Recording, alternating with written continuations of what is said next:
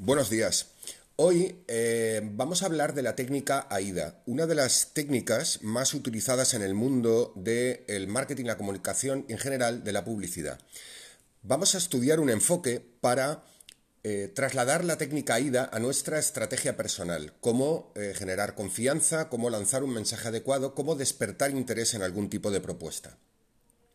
La técnica AIDA siempre ha estado ahí. Es un clásico en el mundo del marketing y las ventas y fue creada por un tal Elias Elmo Lewis en el año 1898. Fijaros si tiene tiempo. Pero a día de hoy sigue todavía vigente y con una gran relevancia en la composición de los mensajes, como he dicho, publicitarios o de estrategia personal, incluso de propuestas de colaboración o mm, propuestas de contrato. Es una de las primeras técnicas de comunicación, como hemos dicho, y es momento de rescatarla para ponerla en práctica en nuestra estrategia de marketing personal. Este método describe las fases que, sigue un cliente en el proceso de decisión de compra, es decir, vamos a adaptar un mensaje a cómo procesa un cliente, cómo procesa una persona la información. Eh, realmente el concepto AIDA es un acrónimo de eh, cuatro términos que son atención, interés, deseo y acción. Para que se produzca una venta de un producto o de un servicio, siempre hemos de guiar al cliente por estas cuatro etapas de forma secuencial. Digamos que utiliza la forma racional para conectar con lo emocional. Para su puesta en práctica es necesario el análisis de nuestro interlocutor, como siempre, por ejemplo a través de un mapa de empatía del que hablaremos otro día detectar sus necesidades, evaluar qué problemas necesita resolver y adecuar nuestra propuesta de valor, también un tema muy relevante que estudiaremos en los eh, próximos podcasts, como fórmula adecuada para generar, como decíamos, conexión con quien nos escucha y generación de confianza para eh, dar relevancia a nuestro mensaje y generar esa, esa relación posterior. No tiene por qué ser un mensaje preparado o memorizado es un diálogo en el que tenemos previamente identificadas estas variables. Bien, empezamos con la A de atención. En esta primera fase, el objetivo es tratar de conseguir captar la atención del interlocutor hacia nuestra propuesta o nuestra persona. Conseguir la atención de las personas no es tarea fácil en el mundo saturado de la publicidad, del cruce de mensajes diarios y más en esta época donde todos estamos intentando convencer eh, solicitar eh, favores, solicitar eh, confianza y con cada vez más opciones en el mercado. Pero es totalmente indispensable si queremos iniciar un proceso de venta. El argumento por el que vas a despertar atención puede ser una oportunidad, puede ser una ventaja o puede ser incluso una información privilegiada.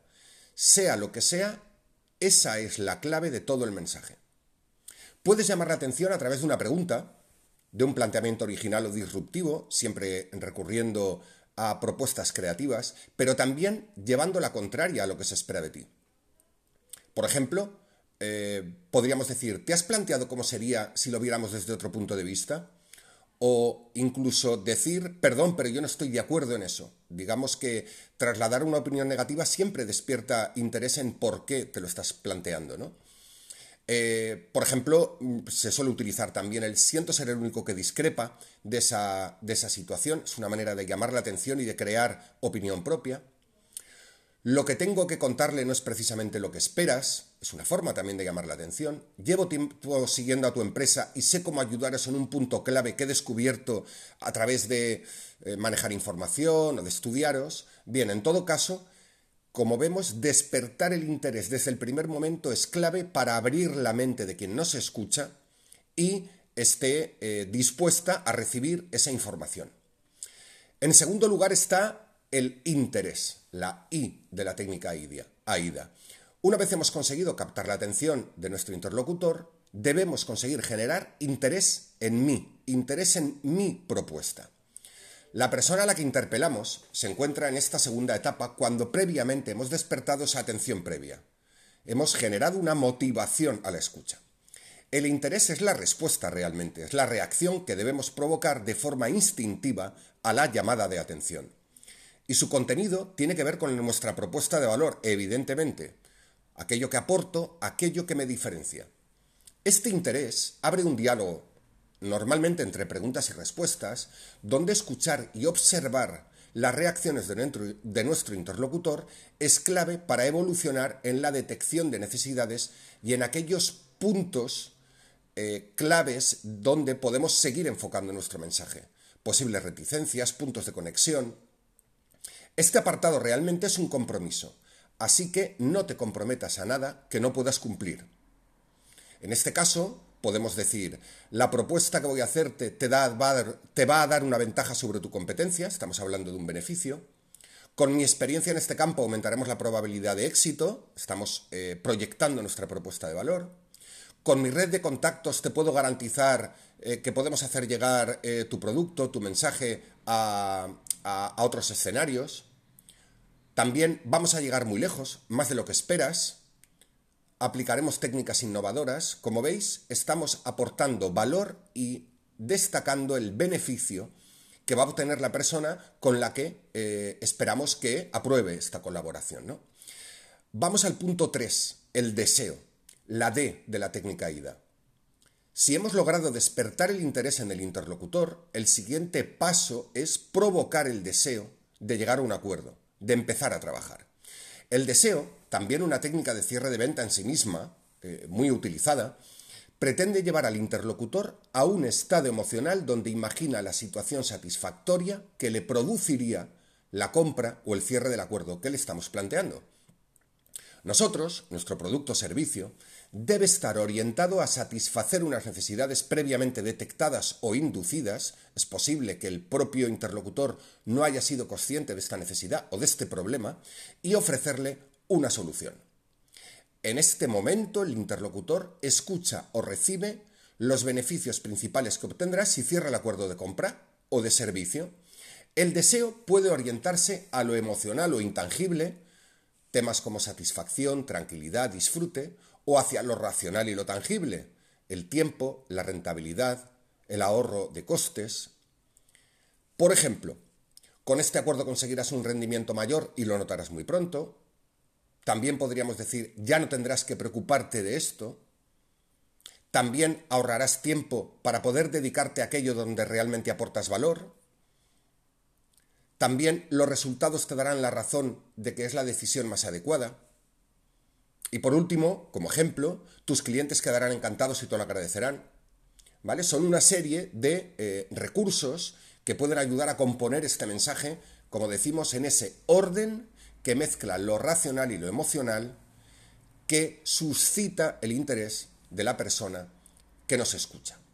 Y por último, el punto 4, la A, pasar a la acción. Tras captar la atención, despertar interés y generar deseo de compra o de acuerdo, hemos de pasar a la acción como último paso de la técnica IDA.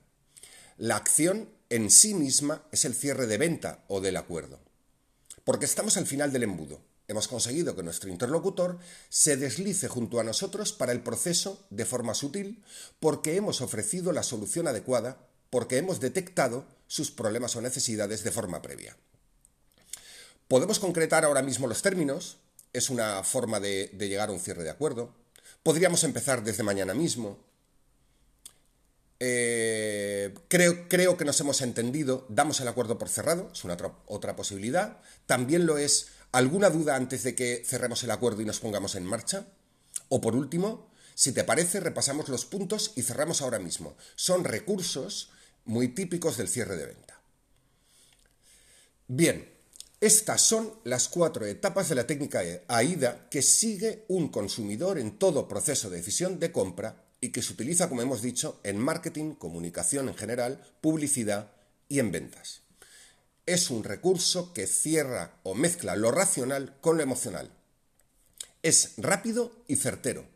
Actúa como un embudo. Pero has de preparártelo bien.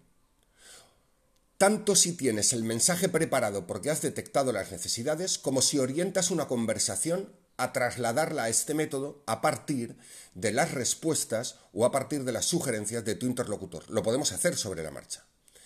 Cada vez que intentas algo sin estar bien preparado, es una oportunidad que pierdes y acumula posibilidades o probabilidad de fracaso o de no llegar al acuerdo que tú esperabas.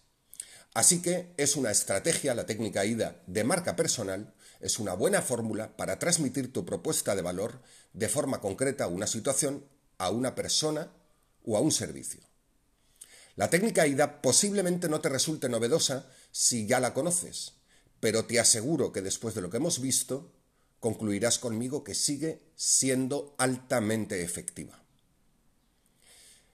Eso es todo. Esta parte eh, de, la, estrategia personal para comunicación se encuentra como artículo en el blog, lo puedes encontrar eh, buscando bajo técnica IDA, y también es parte importante del libro eh, El reto, estrategia personal para tiempos de incertidumbre, que escribí hace un tiempo y que ha sido un éxito bastante importante de ventas en el mundo de la estrategia para tu marca personal.